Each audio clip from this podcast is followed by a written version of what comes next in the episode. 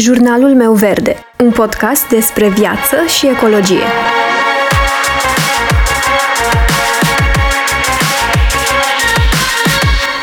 Bună, eu sunt Alexandra și tu asculți Jurnalul meu verde, un podcast despre viață și ecologie.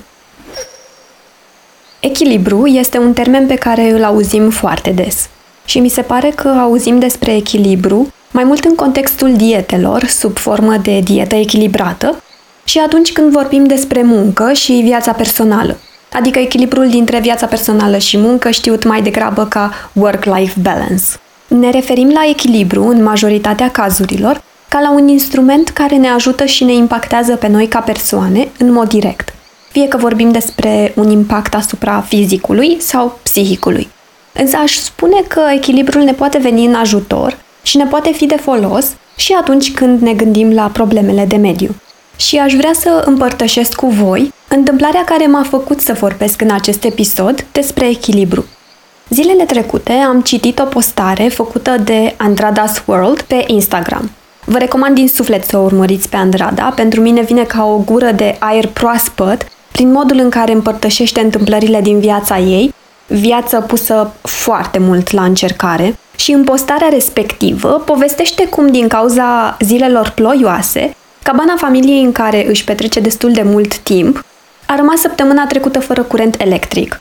Panourile solare s-au descărcat, au încercat să folosească generatorul, dar acesta nu voia să funcționeze.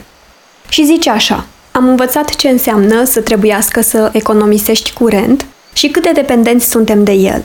Să vezi cum e când umbli prin cabană, să scoți tot din priză, mergi pe întuneric oricând nu ai de stat într-o încăpere, drămuiești puțină apă caldă rămasă în boiler, astfel încât să speli vasele cu apă doar rece și nu apă înghețată de munte. Sunt multe lucruri pe care le luăm de-a gata și curentul este evident una dintre acele resurse. Azi a ieșit soarele, bateriile se încarcă, ne întoarcem la lux. Mă întreb cât mă vor ține cele învățate în zilele precedente. Cum e zicala, omul se obișnuiește repede cu binele. Și este foarte adevărat și sunt total de acord. Ne-am obișnuit cu binele. Ne-am obișnuit să avem totul la îndemână. Și nu doar că ne-am făcut comozi și că ar fi ceva rău în asta. Este perfect normal să ne dorim să avem mai mult confort.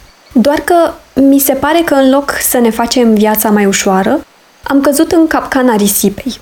Pentru că avem acces la de toate foarte ușor și pentru că totul este din abundență. Și astfel, din cauza faptului că ne obișnuim să risipim, ajungem într-un punct în care nici măcar nu mai suntem în stare să apreciem lucrurile din jurul nostru la adevărata valoare.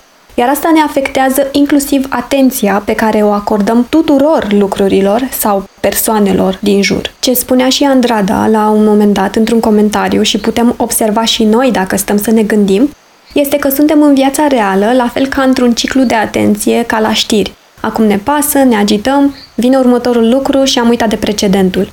Și este de speriat cât de ușor trecem la următorul subiect. Iar întrebarea firească ar fi cum ne găsim echilibrul? Cum putem să facem să ne trăim viața cumpătat? În ceea ce privește problemele de mediu, sustenabilitatea ar putea fi un răspuns.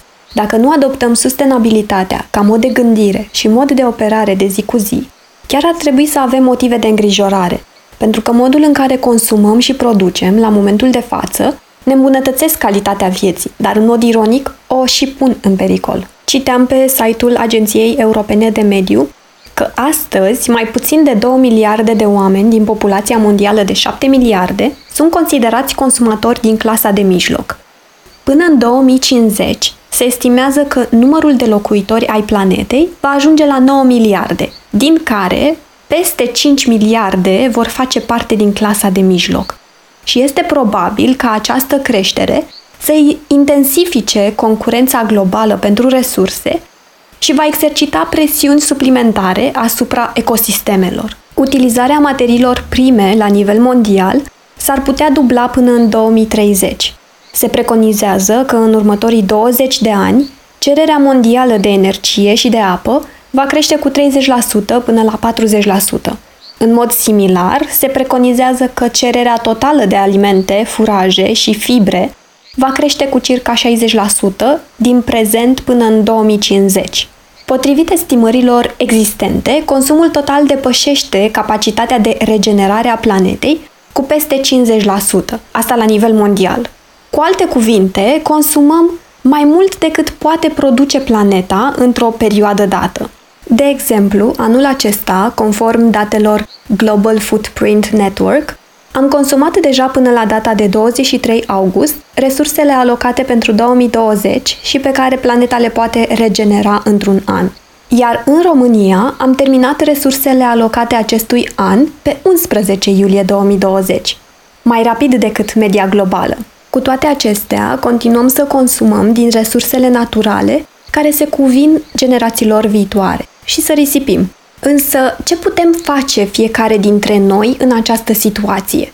Și aici nu mă refer la ce politici ar trebui să adoptăm sau exact la acțiuni individuale concrete pentru a limita risipa, pentru că aici putem să facem liste cu pași simpli de urmat, ci mă refer la cum putem să învățăm să prețuim mai mult lucrurile pe care le avem, la cum putem să schimbăm modul de gândire, mentalitatea noastră, să ieșim practic din bula noastră. Pentru că dacă ne schimbăm mentalitatea, ne va fi mult mai ușor să și punem în aplicare o eventuală listă de pași despre cum putem reduce risipa alimentară, de exemplu. Este trist că, de cele mai multe ori, decidem să schimbăm ceva în viața noastră doar în momentul în care suntem forțați de împrejurări să facem asta.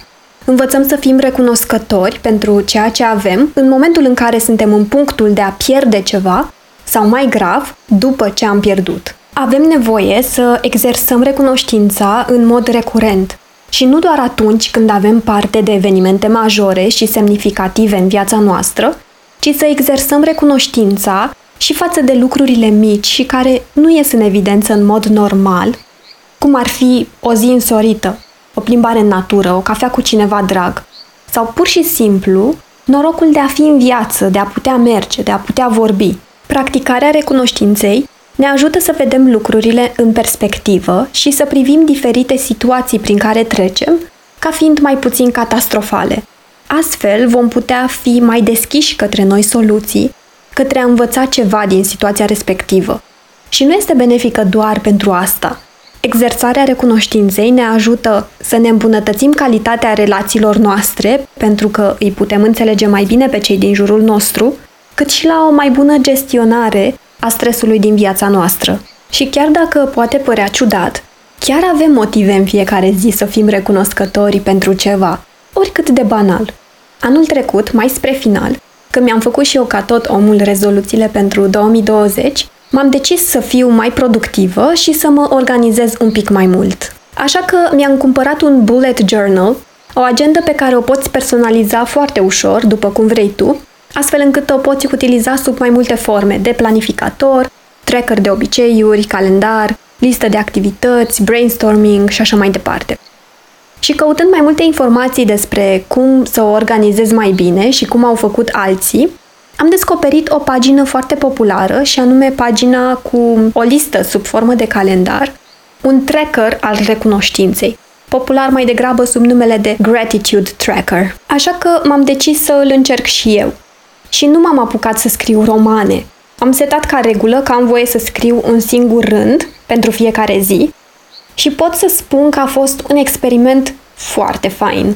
Pentru că, fie dacă mă credeți, fie că nu, vă spun cu mâna pe inimă că inclusiv în perioada pandemiei, când am stat doar în casă, am fost în stare să găsesc lucruri pentru care să fiu recunoscătoare în fiecare zi. În unele zile era poate un singur rând, în altele, mă chinuiam să mă încadrez într-un singur rând.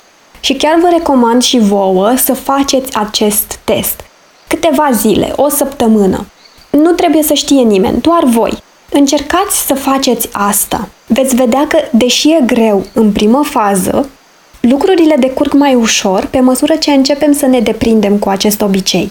Este incredibil că suntem atât de concentrați pe rutina din jurul nostru, încât aproape că uităm să ne gândim, de exemplu, la lucrurile mărunte care ne fac viața mai faină sau să fim recunoscători pentru ele. Și asta ar fi una dintre metodele prin care putem să exersăm recunoștința.